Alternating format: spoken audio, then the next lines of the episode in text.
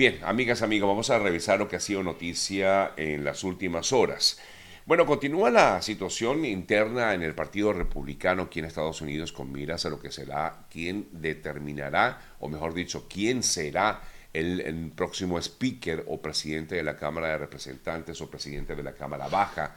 en el Congreso de Estados Unidos, o sea, el presidente de la Cámara Baja del, del, Congreso, pues.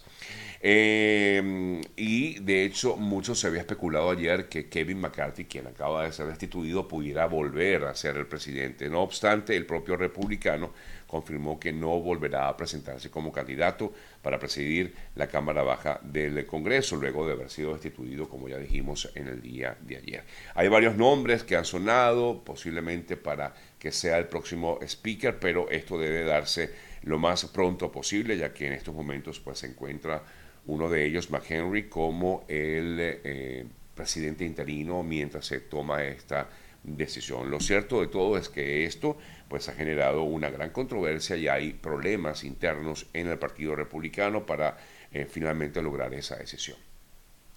Miren, hoy,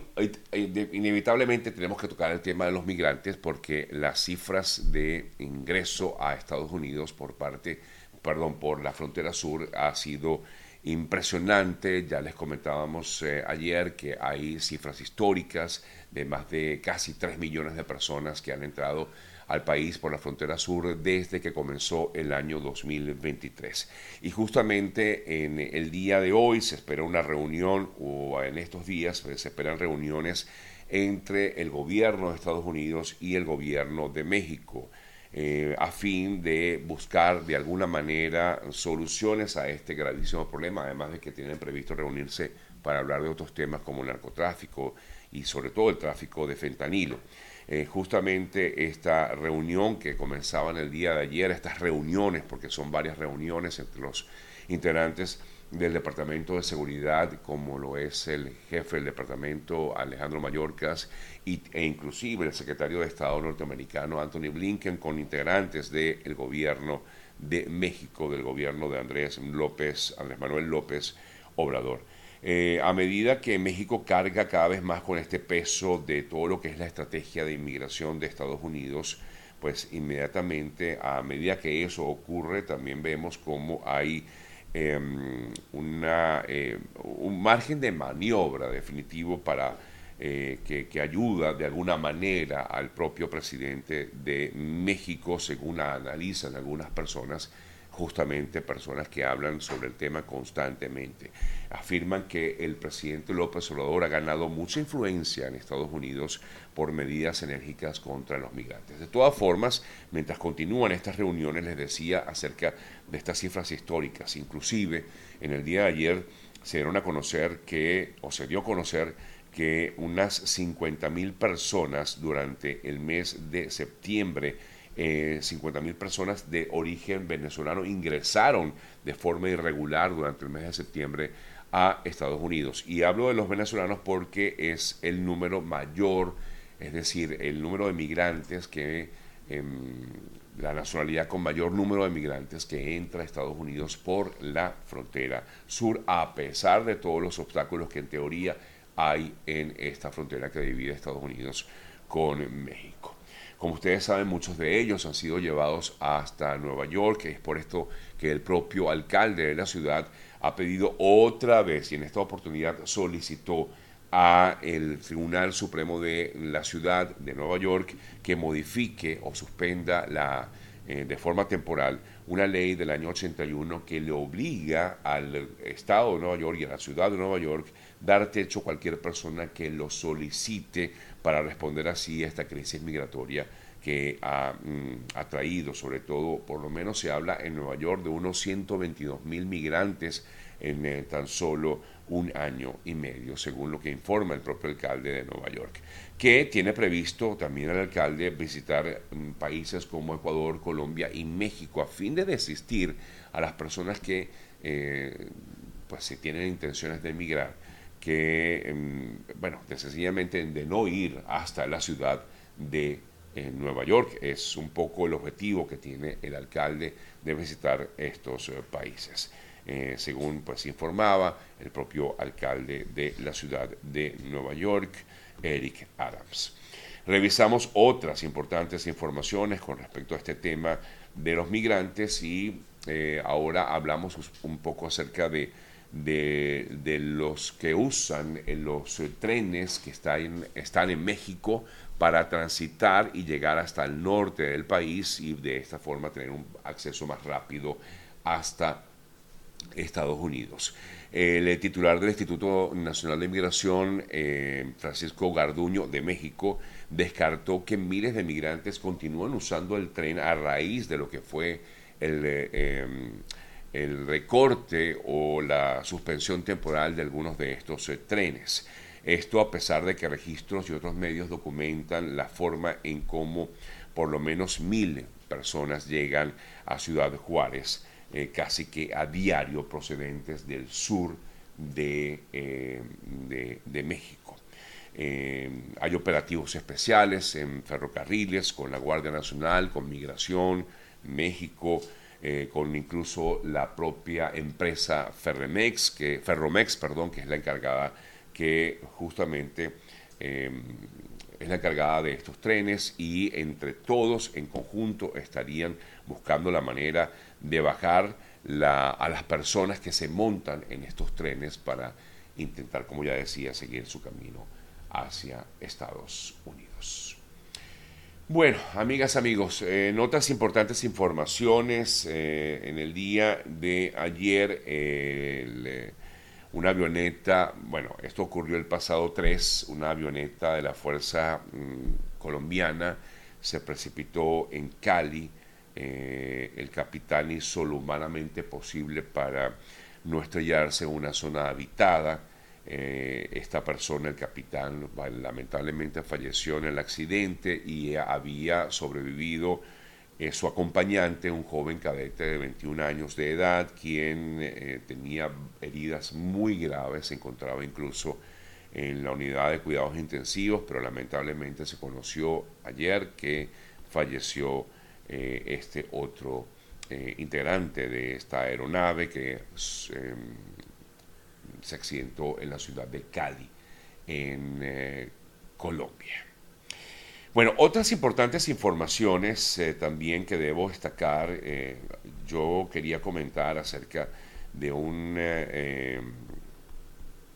una, porque es que ha habido mucha información que va y viene siempre cuando se trata de migrantes, ¿no? Y en el día de ayer, desde antes de ayer, la policía CBP eh, daba a conocer que había detenido a un supuesto integrante del tren de Aragua. Esto es solo una suposición, pero sí fue detenida una persona de origen venezolano eh, en la frontera sur. De hecho, fue detenida en El Paso, Texas. Y así lo confirmó la Agencia de Protección Fronteriza eh, la CBP confirmó que había detenido una persona y que se supone que esta persona de origen venezolano sería en todo caso integrante del tren de Aragua. Creen que es así porque incluso tiene mm, marcas, tatuajes en su cuerpo que indicarían que esta persona formaría parte del tren de Aragua y fue detenido en el día bueno, el día eh, martes, pero ayer fue corroborada la información, fue confirmada por parte de CBP o Protección Fronteriza, como también se le conoce. Quería comentarlo porque lo había, incluso lo había comentado ayer en mis historias de Instagram, un poco eh, pues lo que había sido noticia en el día. Bien, amigas, amigos, son las 8 y 20 minutos de la mañana. Es un buen momento para recordarles el maravilloso trabajo que realizan los amigos de GM Envíos. Ahora que se acerca ya fin de año, tenemos que ir pensando en esos regalos para nuestros familiares y amigos que se encuentran en Venezuela o también en otras, en otras partes de la región, como por ejemplo en Colombia, en Chile, en Perú, en República Dominicana. Si se encuentran en esos países, GM Envíos llega hasta allá, así que usted puede perfectamente contar y confiar en GM Envíos para hacer esos regalos desde acá, desde Estados Unidos. Incluso si usted está en otro país, no está aquí en Estados Unidos y quiere hacer el envío, con GM Envíos desde Miami puede hacerlo, porque usted puede hacer una compra online. Supongamos que está, no sé, está en España y le es más difícil enviarlo desde allá. Entonces contacta GM Envíos 305-930-2660. Ustedes le dicen qué quieren, cuáles son los productos que quieren ellos hacen la compra aquí en Estados Unidos y de aquí la envían hacia su destino. Contáctenlos arroba GM Envíos para más detalles, una forma más sencilla de conseguirlos arroba GM Envíos. En otras importantes informaciones destacadas en eh, las últimas horas, el abogado Joel García en Venezuela informó que el estudiante John Álvarez, estudiante de la Universidad Central de Venezuela que había sido o está detenido en el país, había sido supuestamente trasladado el pasado martes a Medicatura Forense para que le realizaran un examen a raíz de las eh, torturas que habría recibido, según lo que había indicado el propio abogado Joel García. Eh, luego de 34 días de ser detenidos cuando finalmente es llevado y según lo que denunció García en el día de ayer, dijo que ni siquiera lo tocaron, que solamente tomaron fotos eh, de su rostro, de su pecho, de varias partes de su cuerpo y luego le dijeron que no tenía ni un morado, algo así fue como que el comentario que hizo el abogado Joel García reclamando acerca de la actuación mostrada por parte de Medicatura Forense. Recuerde que García había denunciado que Álvarez había perdido, en teoría, la visión de uno de sus ojos como consecuencia de las torturas que, que habría sufrido en, en, la dirección de contrainteligencia militar, donde se encuentra detenido este joven estudiante de antropología de la Universidad Central de Venezuela. Me voy a Irán, donde de nuevo, de nuevo un hecho similar al que ocurrió con la joven Sasha Mini hace ya algunos años eh, habría sucedido en este país, en este caso una jovencita de tan solo 16 años está en coma, esta jovencita se encuentra en coma en un centro de salud de Irán, eh, luego de que finalmente pues pudo conocerse de esta situación que salió a la luz pública eh, cosa difícil para que se permita esto en Irán, pero finalmente o se da a conocer esta información. La joven se llama Armita Gerevan y tiene 16 años de edad. Ella eh, se encuentra en coma, como les decía, producto de heridas que sufrió luego de una agresión, al parecer, por parte de los agentes de la llamada policía de la moral en Irán. ¿Por qué? La joven tenía el velo puesto, pero lo tenía, eh, digamos, eh, mal colocado. Esto originó una, eh, un reclamo de parte de la policía de la moral. Ella inmediatamente se, se, se molestó, se negó, hubo un forcejeo con la policía y los agentes la empujaron. Ella lamentablemente en ese empujón golpeó su cabeza contra un tubo y por lo tanto pues sufrió traumatismo eh, cráneoencefálico y esto lo, la ha dejado en coma. Así que nuevamente ocurre un hecho similar al que pasó con la joven Sasha Mini, que generó una gran cantidad de protestas en Irán y ha generado pues todavía más esta situación más crítica, más dura en Irán. Hasta el momento pues no hay una versión oficial de lo, de lo ocurrido, solo lo que han indicado los familiares de, la joven que por supuesto han reclamado esta situación y que además la joven al parecer se encontraría aislada, es decir, no le dan acceso a los familiares a tener a eh, poder conversar con su, em, con su pariente.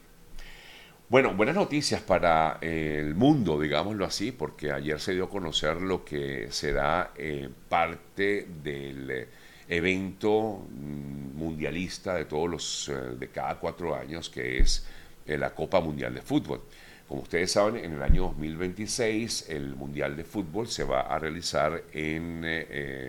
México, Estados Unidos y Canadá, en varias ciudades. Y ahora, pues se definió en el día de ayer que el de 2030 o sea, faltan unos cuantos años todavía, pero siete años pasan rapidísimo. En 2030 va a realizarse el Mundial en seis países. Bueno, en realidad en tres, porque mm, van a realizarse en España, en Portugal y en Marruecos, pero eh, informaron en el día de ayer que las, eh, va a haber tres eh, juegos inaugurales en Argentina, en Paraguay y en Uruguay, tomando en cuenta de que el año 2030 es el año del centenario del Mundial. Se cumplen 100 años, el primer Mundial se realizó en el año 1930 en Uruguay y en conmemoración de ese centenario se va a realizar entonces también el juego inaugural o uno de los juegos inaugurales en Uruguay, el otro va a ser en Argentina y el otro va a ser en Paraguay, algo inédito en este tipo de, de justas mundialistas. Entonces van a realizarse estos tres partidos inaugurales en estos tres países y el resto del mundial se van a escenificar, se va a escenificar en España, en Portugal y también en Marruecos, en estas otras tres naciones. Por lo tanto, de alguna forma van a estar tres continentes unidos en lo que será la Copa Mundial de Fútbol del año 2030. Bueno, tres continentes porque estará América, representada en estos países, Paraguay, Uruguay y Argentina, Europa con España y Portugal, y África con Marruecos, eh, que también fugirá como sede de algunos de los partidos de este Mundial 2030. Por cierto que eh, la representación de Chile estaba un poco mm, incómoda, molesta, porque la FIFA dejó por fuera a Chile, que había también solicitado lo mismo, algo similar, o sea, formar parte de este grupo de eh, los países de América eh, para la organización del Mundial de 2030, pero la FIFA dejó a Chile por fuera, optando solamente por Paraguay, Uruguay y Argentina y solo para estos Juegos inaugurales y el resto, pues como ya les decía, eh, en Europa y en eh, África, pues España, Portugal y Marruecos.